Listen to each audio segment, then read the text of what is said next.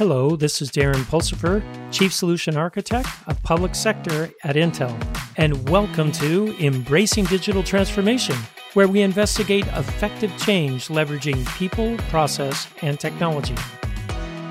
On today's episode, we're going to talk about big memory and software defined memory controllers with Charles Fan, CEO of MemVerge. Hey, Charles, welcome to uh, you know Embracing Digital Transformation. It's great to have you here. Hey, Darren. Thanks for having me here. You know, when I heard about your guys' technology, I was blown away. I didn't. I actually didn't believe it. Um, and then I started playing around with it, talking more to your architects. This is incredible stuff. So, you want to tell us how you got here first off? Sure, sure. Thank you. And uh, in fact, uh, uh, the reason we are able to do this is because of the technology developed by Intel. Uh, namely the uh, 3D XPoint Optane persistent memory technology. Uh, that is really a game changer. Um, and, and it opened up a whole bunch of possibilities that was not possible before. And I think only building on that foundation that we think we are doing something pretty cool uh, in software on top of that so happy to uh, go into some details in what we do here. Well, and, and of course, uh, being from Intel, I love it when someone takes our technology and makes it even better, right? Yeah, That's yeah. always good. Yeah, the way I see it, we are kind of um, expressing the power of the uh, this new wonderful media that you invented. Well, cool. So tell me a little bit about why you went in this direction.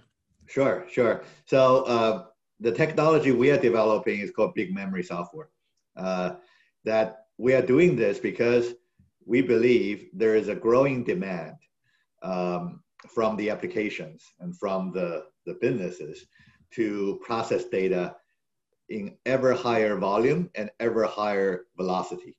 Uh, there are more and more real-time applications that need to really get instant insights and actions uh, from the data that are being processed.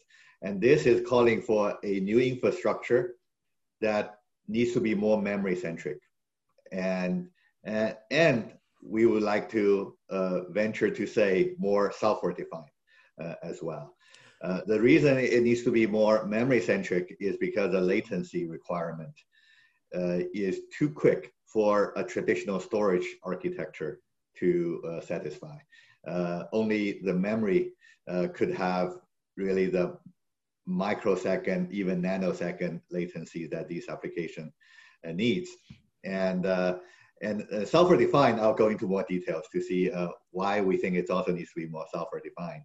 And when we are talking about memory, uh, you know, as more and more software are becoming in memory or memory intensive, whether we are looking at AI, machine learning, um, or real-time big data analytics, uh, or just in-memory databases for transactions, uh, that they typically use DRAM uh, today.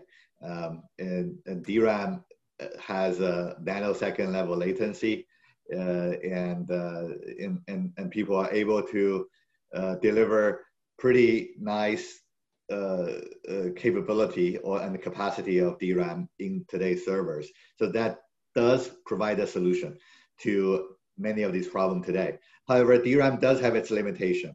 Uh, it does have a physics, uh, a limitation in physics in terms of how, how much the density of the memory and how much you can fit in a server. Uh, it's also relatively expensive. Um, that's also a result of the physical density. Um, and uh, very importantly, it is volatile. And, and volatile may be okay in a small data world because you won't lose you know, small amount of data. But once data become bigger and bigger, that's in the memory, volatility become more and more of a constraint uh, in terms of how you want to protect the data that's running in memory. So today, if you have a few hundred gigabytes in memory, if you crash, it actually takes quite a few minutes or even hours to recover the data that was running in memory. So these are the limitations of DRAM. And persistent memory came out and that changed the game. It basically removed these bottlenecks. You have bigger capacity, you have a lower cost, and you have resistance. Uh, so, so many of the constraints that DRAM poses on the applications are being removed by this new technology. Um, but the technology alone, there are some challenges in terms of how can we move the existing application, the existing workload on top of it. Uh, there is the, uh, it speaks a different API if you want to enjoy all, all of its benefits and how do you get existing application to do, to use it without rewrite because, you know, rewriting is great. It, it can use the hardware, but not everyone is in position to rewrite their app.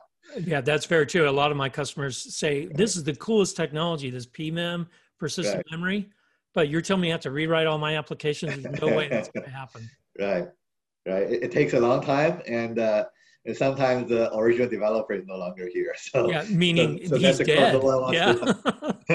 Some of us old guys are dying off that wrote yeah. code, you know, 30, 40 think, years think, ago. both of us have been engineering managers, so we we we know what that feels like. Yes. and and uh, uh, so so there's the compatibility, and then there's the performance. So today, you know, the Optane does operate at memory speed, but in latency, in some of the access patterns, it is a little bit slower than DRAM. Um, so, so, so if we don't do anything smart, uh, then there is a, a hit, uh, 10%, 20%, you know, 30% uh, to, to a workload, depending on the workload, if you run, run that on PMEM. And, um, and then with persistence, uh, you know, what's the best way of using persistence? That's sort of the least disruption to the uh, programming paradigms as before. So, uh, so those are also the open questions. As this, you know, wonderful magic new hardware come to market, how can we get the application to move on top of it? And that's essentially what we set out to do three years ago.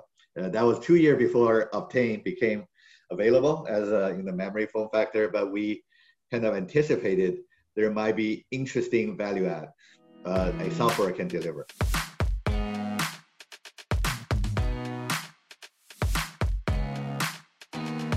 Well, and, and that's when you guys came up with this software defined memory. Yes. Right. Yes. I, I, it was brilliant because it fits really well into that whole software defined infrastructure layer right.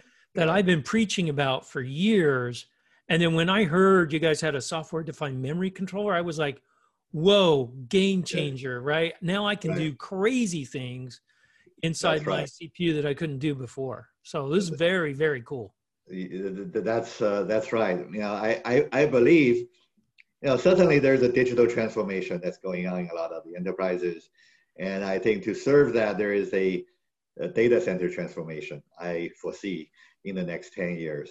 Um, I think it's going to become, from hardware perspective, perhaps a more heterogeneous world, uh, both from a computing elements point of view and from memory elements point of view. And, and there will emerge new fabric, such as CXL, that interconnects between these elements. And now the biggest challenge, I believe, is how do you get the application ecosystem to move? Yeah, that's going to be tough. Um, right, on top of this new uh, infrastructure. And, and I, I think that's where what you mentioned as a software-defined infrastructure is needed. You need a layer of software to really uh, glue over it and um, massage it into consumable pieces, composable pieces that are easier for the application to, to digest. And um, our software is in that space. Essentially, we are creating an important component, which is a software-defined memory component, uh, to make the memory resources, you know, composable, digestible by the applications in the easiest way. Yeah, I mean, the, the things that you bring with that, you bring dynamic SLA and QoS, right. you bring resiliency, application yeah. persistence, efficiency, performance, all the things that you normally get with like software-defined compute, storage, or network, we now get with memory with yeah. like you said that lower latency and screaming fast speeds. Yes exactly. So, and, and, very so, cool. so on top of that we did uh, i think our two most important intellectual property or inventions that we have done uh, the first one is you know a, uh, a, a software virtualization layer that optimizes on the performance uh, of this software-defined memory, uh, the combination of PMEM and DRAM that we were able to get it to be very close to the DRAM performance. In fact, for any workload, we can find a ratio between DRAM and PMEM so that the performance is at or exceed uh, the, uh, the, the DRAM level uh, performance. And by offering this as software, this we have unfair advantage uh, because if you if you configure this, this, in hardware, you have to configure really for the for, for the, the, whole, whole machine. Yeah, yeah. The whole machine, and uh, it's difficult to change. You have to reboot your machine to change your BIOS to change it. But now we can do it in software, so you can configure different ratios for different applications, um, and you can dynamically change the ratios as, as you need it, depending on the workload. So, so, so this essentially give you all the flexibility and power to get the performance and optimization we have done in our tiering algorithm. Uh, and uh, so we, we can deliver the, the, the sum, the combination of the capacity between DRAM and PMEM. And we have done enough software optimization in the allocation and tiering of the memory to get the performance to be at the DRAM level. Uh, so, so this is the first, really the first of our uh, uh, uh value add our technology. Yeah when when i first saw those performance numbers when your team showed me them i i was like how in the world can you be faster than dram because you have some like sql performance numbers right, right, right. that are like i'm like this is amazing. And the the cool thing that you get with it is not only is it as fast or faster than dram it's persistent. Right right. Right, so, which is another crazy thing right? Right right right. So uh, so that's the second uh, of our two inventions so far, um, is how do we best to uh, take advantage of the persistence capability of the underlying hardware. Um, so I, I, think the most wonderful uh, properties of Optane persistent memory is that it is persistent, um, unlike any memory that came before it.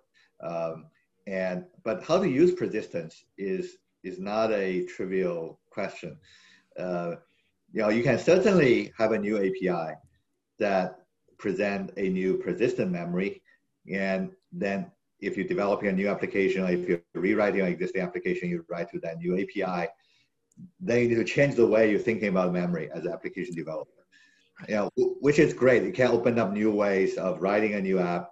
Uh, that that's wonderful. Uh, but most of the applications today are not ready for a redesign or, or this is not a simple rewrite of changing an API call. This is a architectural know, change. right. A programming paradigm change. It's yeah. like uh, the way you, you reason. Well, because what did they pound into us in computer science schools? Right. Right. They said, no, no, you can't store everything because once you turn that right. machine off, all your memory yeah. goes away. Yeah. yeah. That's not true anymore. So right. all this complexity that we built in right. marshaling data structures and all that stuff that goes away. And that's what, when i saw this technology like three years ago uh, with persistent memory i was like oh i got to get my hands on that. Because i can get rid of tons of code right. middleware. And what you guys are saying is yeah that's a huge paradigm shift. Right right. It's going to uh, take a long time for people to get used to that kind of programming right. It's a huge paradigm shift you know. Everything we learned in the computer science schools in the last throw it away. 70 years gonna be thrown out of the window and there's new way of doing it. And and a better way too. Uh, but not everyone can do that no, on day one so it's going to be a 10 year 20 year journey as we're moving into that world. So so so now the question is now we see this future and and, and we are where we are in the present how do we build a bridge uh, into this future in the most seamless way possible. And we've been working on this problem for over three years now. And we believe so far what we have found the best way to persist, if you don't want to break the existing paradigm, if you don't want to change the existing application, is through a new mechanism we call in-memory snapshot uh, or zero IO snapshot. So, so how does that work? Is it works on top of our software-defined memory. So our software-defined memory is a volatile memory service. Uh, even though the underlying, you know, DRAM, PMEM, the PMEM is persistent, but we're presenting to applications in a DRAM compatible volatile memory service. And this is so that we don't break the existing application, no, no rewrite, you know, it would just work out of the box. Um, so, so that alone doesn't give you persistence. Now, on top of it, uh, how we leverage the persistence is we provide the operator of the application a GUI uh, and a CLI so that you can see all the applications that are running on your software-defined memory. You know, uh, and and as, as you mentioned, this is already powerful because you can monitor how things are going. You can define SLAs. You can dynamically yeah, yeah, the ratio to support these applications. But now we're adding the snapshot capability. So now you can, for any applications, you can decide to take an instant snapshot of that entire application state. And that's a snapshot. You can recover that application at any time in the future. Um, and that's, either yeah, that's, right. to me, that's a game changer right there. Because I got customers right now that they have this box that they've been running on this application. No one knows who wrote it anymore. Right. They said we need to make it highly available, but we don't know how. Right. And with this, I can make it highly available because not only can I snapshot it, I can restore it yes. like that. Exactly. So so this makes your memory not only persistent but highly available. That that you can yeah, after incredible. crash, you can do an instant recovery to that snapshot of your application, and um, and you can roll back. You know, if uh, if there's you know if you uh, by accident we are human made a mistake in my database, you can roll back to a previous uh, point before that error occurred, and and we can do clone uh, on top of the snapshot. So you can create new instance of the application without actually physically replicating the memory. So we, you can have create multiple independent processes and their logical memory spaces mapping to the same physical memory space. And this not only saves memory, this also makes the process of creating clone instant. And, and at the same time, they are, they are independent uh, uh, instances, in, in, independent different processes. So each can run and you can create new memory and we do the copy on write. So we kind of ma manage the forking the different memory pages depending on the different. Oh, so, so that's incredible because my brain is now going, whoa, I know what I can do with this, right? I can have tons of microservices, all the same instance popping up and tearing down almost instantly exactly to handle load or whatever I need to do. Yeah, this is, yeah. This is pretty pretty slick uh, right, technology. Right, right, right. I think this uh, this um, essentially makes a lot of things that were impossible before uh, possible. And, and this is the really the combination of the hardware innovation that Intel did, uh, you know, with the 3D XPoint and the software uh, innovation that we we are working hard uh, to invent.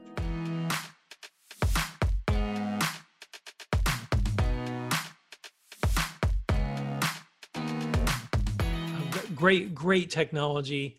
Like I said, when I saw it, I was like salivating. I'm like, this is so awesome because I write a lot of little apps uh, to keep my software skills up. Uh, people that listen to my podcast know that about me. And now I don't have to worry about persistence.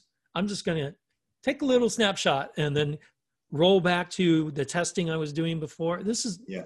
There, there's so much possibilities with this. Yes. Uh, and in the future, uh, so, so, so this is what we are delivering today. So later this That's amazing. Month, yeah, later this month, and, and in partnership with Intel, that we will launch uh, the first version of our product for general availability. So, so, so this month is a very exciting month for us after three, more than three years of uh, uh, labor, tough labor, lots and, of labor, yeah. Uh, that uh, we are delivering the first version of our product to the world. Um, and, and what, what I just described, both the uh, software-defined memory and the zero I/O snapshot capability are going to be part of this release uh, that we are making this month. Uh, but just to give you a, a, a sneak a preview of, uh, of the future, uh, I think this, uh, this snapshot you know, right now is from admin, an administrator point of view. Uh, that allows you to save the uh, state of the entire application. And this is useful for a number of use cases. We are working with Intel on a number of customers um, in financial, media and entertainment, and oil and gas, and other other sectors uh, you know, into uh, using the, these features. But, but in the future, um, uh, we are we are planning a, a version 2.0 uh, now um, in a year's time or so um, that will have an SDK. Uh, in addition to using it as a transparent memory layer, now for the new application developers, uh, we are going to create a new way of persisting your data. Uh, and, and this will make the new application development easier, as well as make it easier if you want to modify your existing application. So what this is, is, you know, right now we're offering a, a DRAM compatible memory service to make your memory bigger, cheaper, persistent, and snapshot and all that. But we are not solving per, the storage problem per se with version one. So storage, uh, go to another, storage, right. right? And now with bigger memory, maybe more stuff can go into memory, configured into memory, but storage we don't touch. Um, but with 2.0, um, the uh, and, and, with the SDK, uh, we think snapshotting is also an interesting new way of persisting data, not for the whole application, but for whatever chunk of data that you want to save. Uh, so, so today, if you are running a database or, or so on, uh, it runs in memory, and when you need to persist, uh, you uh, sort of uh, serialize it. You right. Yeah. It takes. Handle, yeah. Yeah. You, you, write it in 4K blocks, and then you close it, and so on. And when you read it, you you kind of do the reverse. You know, I, I looked at that, Charles, and it's like 20 steps. Right. Right. And, right. And, to and take a data structure and to stream it to store right. it. It's right, 20 steps. Right. That, that's why it's so slow. And, yeah. and often you need to go through a network and automation, all of that. Right. So, so, so that's why storage IO can often be a bottleneck. Uh, and uh, so now with the new method, through snapshotting, essentially we can, we have the ability of snapshotting any subregion of memory. So you can write your program. There's no architectural change to your program, but when you need to persist something, you can just, just snapshot it. That's, that little area, slick. that particular table, particular variable, particular column, or, or, or so on. And uh, so, so this, I think, have, you know, doesn't change the familiar model of programming, but but greatly accelerate uh, the the I/O exFAT because there's no no more I/O. There, there's oh, that, yeah, that that's incredible. Now, tell me a little bit about if I snapshot something, can I move that to another machine? Yes, yes. So oh, so I'm not stuck on one machine. That, that's right. So so essentially, uh, uh, after you create a snapshot, uh, this become a manageable object. The the, the whole snapshot. It, you know, right right after the the snapshot process, which typically takes less than one second. Uh, even if you have a terabyte of memory, it takes like less than a second to take a snapshot. And once that's done, this is an object. Now you can decide to move to a storage system if you like, move to another server if you like, and uh, and and those things, these things can be transportable and anywhere, uh, anytime you can restart this application instance from that uh, snapshot object. That's so, so I could right before I shut down a server, I could snapshot my applications, yeah. Move the stuff over, turn back on and be up. Yeah. Yeah. Now your you team your team also said there's live migration available too. Is that right? Right. So essentially this can enable certain migration scenarios. Uh, uh, gotcha. That you can capture in a snapshot, move it to another places in the cloud or somewhere, uh, and then and start your application there. You don't lose anything uh, in this process. That's that's really incredible stuff. Right, right. Well, so, Charles, so, so, so, we are very excited. Yeah, this is this is exciting stuff. So your launch is in the next two or three weeks. Yeah. Um, September. When's your launch? September twenty third. Uh, September twenty third. I think you are the first place we're announcing it. oh, your, that's uh, that's that's uh, awesome, right? In the next couple days, people should start seeing some um, social media uh, announced preview of our product launch event. Um, a great technology. Thanks a lot, Charles, for your time today. Um, I only wish you the best because this is incredible technology. Thank you, Darren.